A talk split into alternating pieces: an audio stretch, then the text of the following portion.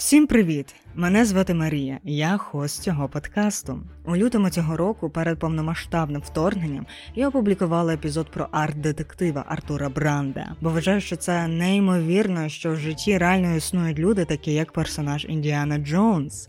Я передивилася всі інтерв'ю з ним, перечитала його книгу і підписалась на його інстаграм. Тому вирішила зробити цей епізод, де розповідається, як він розшуковував артефакт нацистської спадщини, твір, який особлював силу нацистської Німеччини, витвір офіційного скульптора фюрера Йосифа Торика Коні, що біжать. Проте після 23 лютого випускати другу частину цього епізоду мені було якось не дуже окей, і здавалося супер неважливим. Ну не просто тому, що посткаст це якась фігня, а тому, що мені здавалося, що людям зараз цікаві інші теми, типу психологія. Війни і все таке. Ось і так виникла ідея сезону творча впевненість, який, якщо ви не слухали, то послухайте. Але недавно, е, коли мені пара людей сказала, як їм сподобався цей епізод, і зрозуміла, що треба таки випускати на волю цю другу частину, до того ж, коли в мене вже є сценарій, лишилося лише записати і обробити. Тому сьогодні ви будете слухати продовження епізоду Індіана Джонс від світу мистецтва. Хто не слухав першої частини, послухайте, бо ви нічого не зрозумієте без цього контексту. А тим, хто слухали, переслухайте. Це було 6 місяців тому. Або, якщо ви пам'ятаєте, продовжуйте. Пройшло цих 6 місяців, і я думаю, я вже краще обробляю свій подкаст. Ну, е, як то кажуть, легендарний Індіана Джонс повертається.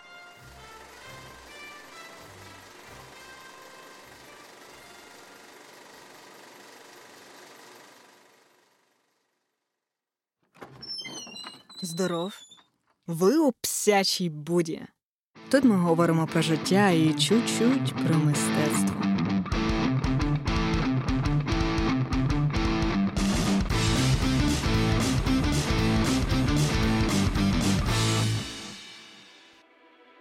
Я чула новину про коней Торика, але якби вони були справжні, то б йшли б через мене, тому це точно підробка.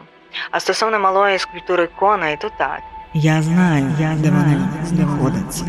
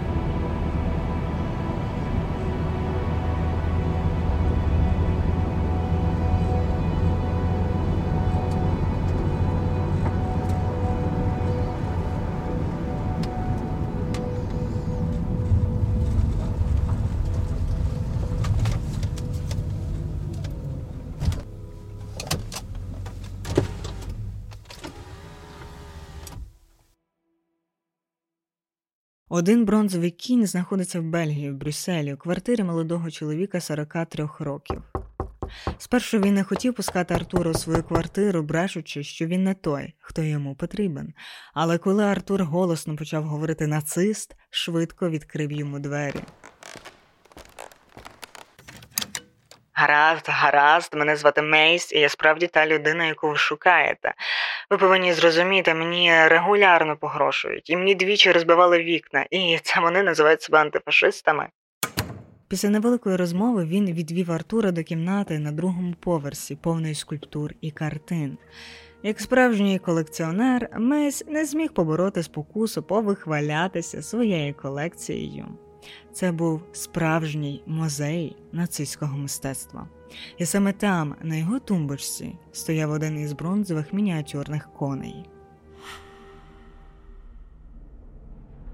Але я ніколи нікому не позичав свою бронзу, наполягав Мейс. А це означало, що підробники не могли використати її як модель. Виходить, що використали вони другу бронзову мініатюру коней. Боже, невже треба починати знову спочатку? подумав Артур. Якщо говорити про підробки, сказав Мейс, він показав Артуру на своєму комп'ютері фотографію зім'ятої напівспаленої шинелі, яку нібито носив Гітлер, коли він покінчив життя самогубством. Мені пропонував його на продаж росіянин, але я був впевнений, що це підробка. Зараз вам покажу кліп про Гітлера, записаний 20 березня 1945 року в суду Рейхсканцелярії. І ви, ви, ви самі побачите.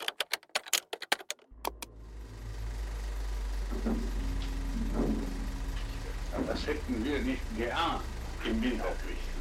Im Winterkrieg hätten wir das nicht geahnt. Natürlich От от дивіться, добре видно його пальто.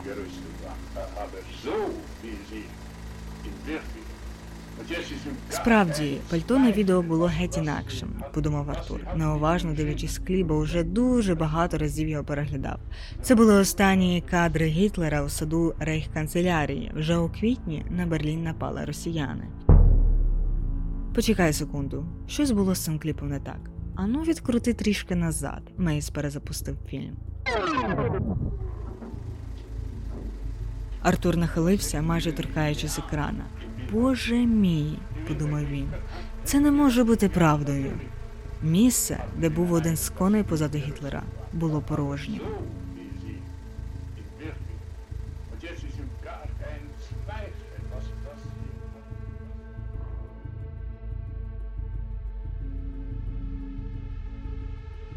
Ця знахідка змінює усе. Отже, коней, мабуть, перевезли в безпечне місце, перш ніж росіяни змогли її знищити. І виходить, що гітлерівські коні все ще існували, а статуї клієнта Стівена можуть бути оригіналами. Враховуючи зріст і вагу статуї, вони не могли подорожувати далеко. До того ж, ті статуї Гітлер обожнював і тому не ну не хотів би відправити їх в інше місто. Тож, ймовірно, вони були сховані поблизу Берліна. А коли росіяни наблизились 25 квітня, захопивши місто з усіх боків, вони, мабуть, знайшли коней там, де нацисти їх сховали. Проте потрібно було зрозуміти, де саме.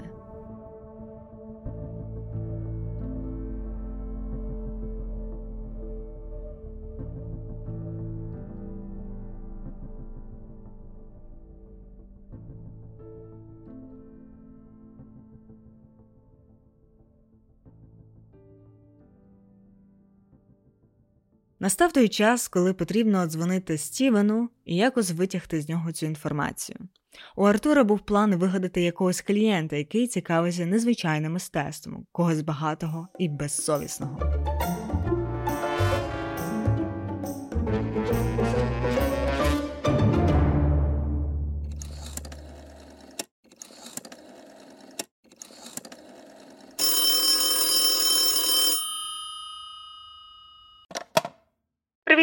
Привіт, Стівене, це Артур. О, Артур, здоров'я як справи.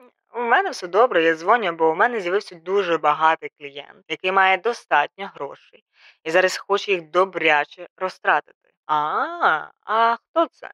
Його звати ем, Мос, мільярдер із Далласа. А що саме його цікавить? Це був слизький момент. Зазвичай колекціонери фокусуються на одному типажі робіт, скульптури, картини. І якщо б Артур сказав скульптуру, то Стівен міг би що запідозрити. Але якщо він би сказав графіка, то Стівен би навіть не згадав закону. Е, ну, всяке цікавить. То яке? Мос любить речі неординарні, з цікавою історією. І він готовий багато за це платити. Так? Знаєш, в мене є якраз одна річ, точно з цікавою історією. Зараз я тобі пришлю емейл з деталями, але це супер-супер секретно. Зітхнувши, залишилось лише сподіватися, що це будуть коні. За кілька хвилин на пошту Артура прийшов лист. У ньому був довжелезний опис витвору, а ще кольорова фотографія. Це були коні Гітлера. Стівен попався на гачок.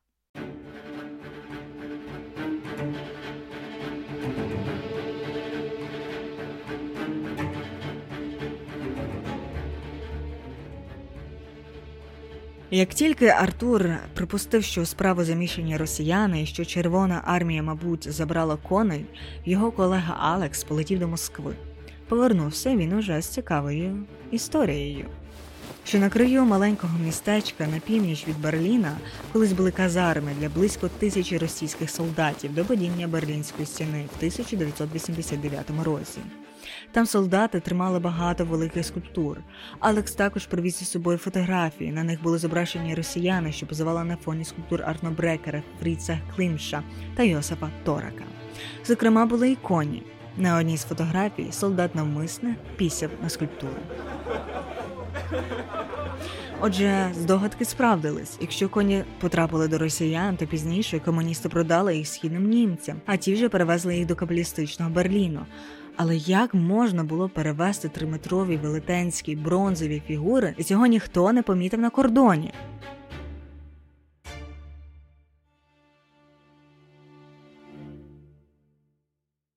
Хорс Грубеш був торговцем металобрухту з Оран'янбурга і в період розколу Берліна займався доставкою заліза на захід. Якщо й була людина, яка могла знати щось про переправлення тих великих коней, то то був лише він.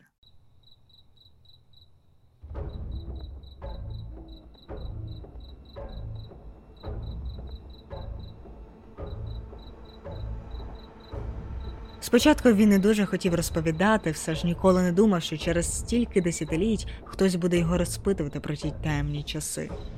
Звідки ви дізналися про мене? Мені розповів про вас журналіст Константін Вон Хаммерштайн, респондент газети Der Spiegel.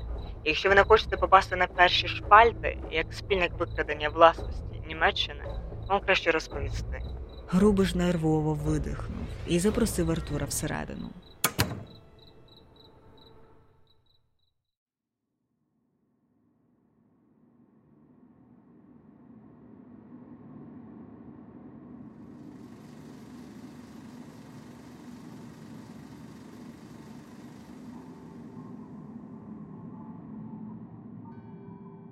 Все сталося на початку січня 1989 року, за кілька місяців до падіння стіни.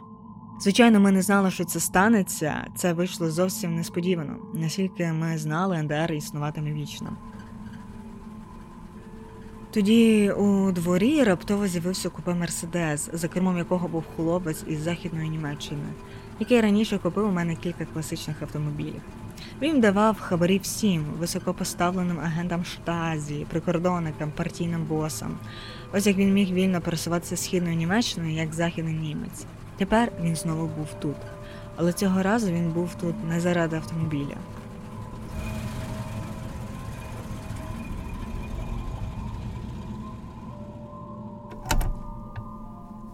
Він запитав мене, чи хочу я забрати вантаж з російських казарм в Ебесвальде. Все, що він сказав, це те, що це шість бронзових статуй, і що все це законно. Ну, ввечері ми з кумом поїхали в Еберсвальде на двох наших вантажівках. Той західний німець приєднався до нас. Біля Еберсвальда двоє російських солдатів на мотоциклах супроводжували нас до казарм, які були такі трохи осторонь. Тоді жоден східний німець навіть не мріяв опинитися поруч біля російської казарми, але нам відчинили вхідні ворота і направили на спортивне поле в задній частині комплексу. На нас чекав начальник казарми. Там було досить темно, але я бачив десятки солдатів, зайнятих величезним екраном для вантажу. Західний німець вийшов і привітав російського офіцера як старих приятелів, а потім передав йому товстий конверт. Все це сталося на очах солдатів. Потім ми погнали вантажівки до того крана, щоб завантажити ті статуї. У своєму дзеркалі заднього виду я бачив бронзову статую сидячого чоловіка, що ширяла в повітрі, поступово рухаючись до моєї вантажівки. Вигукувались накази, і на мить мені здалося, що статуя випала з підйомника. Але в кінці все вийшло добре. Докурюючи сигарету, я побачив у дзеркалі другу статую, яку піднімали. Коли вона наблизилась, я побачив, що це величезний бронзовий кінь. Кінь повернувся повітрі, і я побачив його збоку. У мене ледь інфаркт не стався. Там, у моєму дзеркалі заднього виду, був один із коней з рейх-канцелярії. Я завжди думав, що від рейхсканцелярії нічого не залишилось. Там більше тих величезних великих статуй. У мене тремтіли руки, коли я відкрив двері і вийшов. Другий кінь теж стояв на землі. Це були чудові статуї, справді гарні. Хоча, можливо, я не повинен цього говорити. Коли я спостерігав, як росіяни завантажують коней у мою вантажівку, я зрозумів, що все це має бути неймовірно незаконним. Це були важливі статуї, вони належали до музею, і тут я допомагав їм зникнути.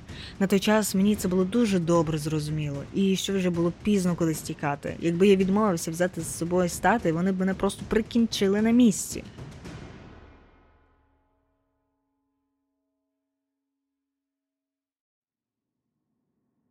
Як ви провезли цих коней зі сходу до західного Берліна? запитав Артур. Кордон дуже суворо охороняли.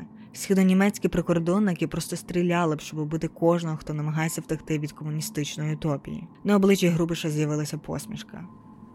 Дорогим готелям у східному Берліні дозволяли забирати гостей у західному Берліні на лімузині та повертати їх туди після перебування на сході. Як ви можете собі уявити з цими автомобілями чорні Вольво, що тільки й не робили для контрабанди, ними перевозили усе. Хто був замовником, покупцем? Грубиш підвівся. Я втомився і сказав тобі все, що знаю. Я поняття не маю, хто був покупцем. Гер Ікс ніколи не говорив про своїх клієнтів. Це було абсолютно секретно. Подумайте, будь ласка, вони були німцями, це був чоловік, жінка. Гер Ікс називав клієнта він, німець, який жив десь біля Мангейма.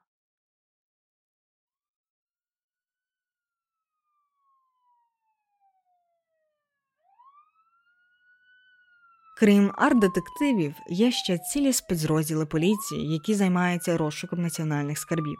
Рене Альонж був саме таким поліцейським, і справою з пошуком коней Гітлера він займався от уже два роки. Саме з ним Артур сконтактувався, і коли вони визначили трьох потенційних підозрюваних, точно не знаючи, хто саме з цих трьох був власником коней, поліція Німеччини вирішила влаштувати рейд одразу всім трьом в один і той же день, в одну і ту ж годину, 16 травня 2015 року. Справжнім власником виявився Детлер Адлер. Жив він недалеко від Франкфурта. Окрім статуй коней, він також мав ракету Фа-1, торпеду і навіть танк. Артур, Артур, ти навіть не уявляєш, що сталося. Поліція провела рейди по всій Німеччині в пошуках коней. Це жахливо. А я лише взяв відпустку. Господи, дійсно жах. Я так розумію, що угода скасована. Ота, просто жахливо. Але знаєш, я думаю, це все можна ще виправити. Забудьмо про коней, у мене є ще те, що дещо дуже-дуже цікаве. Є унікальний килим розміром десь 10 на 5 метрів, зроблено для останнього шаха Ірану, вивезений з Ірану в 80-х роках після революції, а тепер у Німеччині. Це іранська державна власність, тому угода незаконна і дуже таємна. Але ця річ також цікавою історією. Як ви думаєте, Моса це може зацікавити? Думаю, його дуже це зацікавить.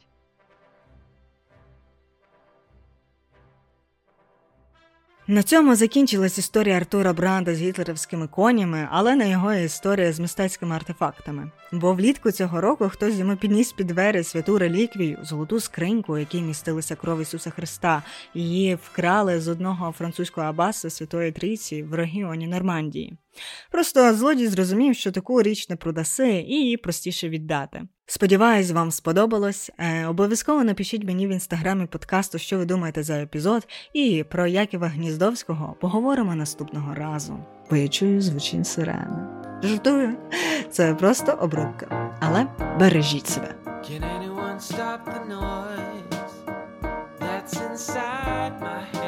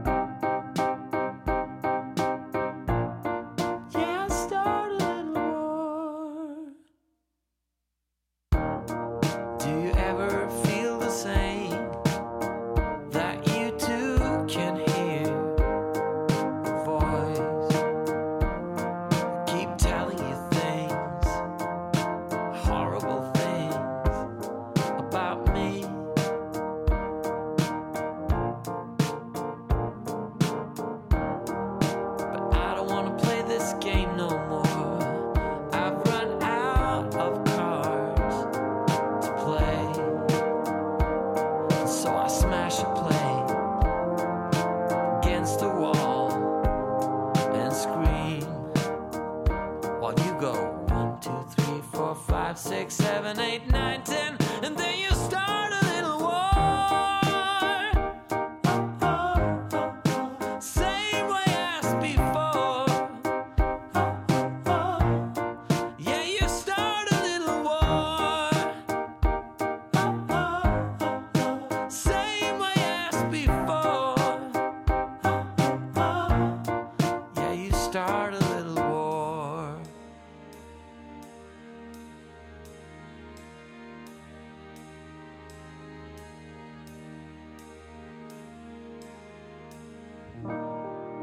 If you know how to stop the noise that's inside our heads, please don't stop telling us things, horrible things about counting to ten again and again, always the same.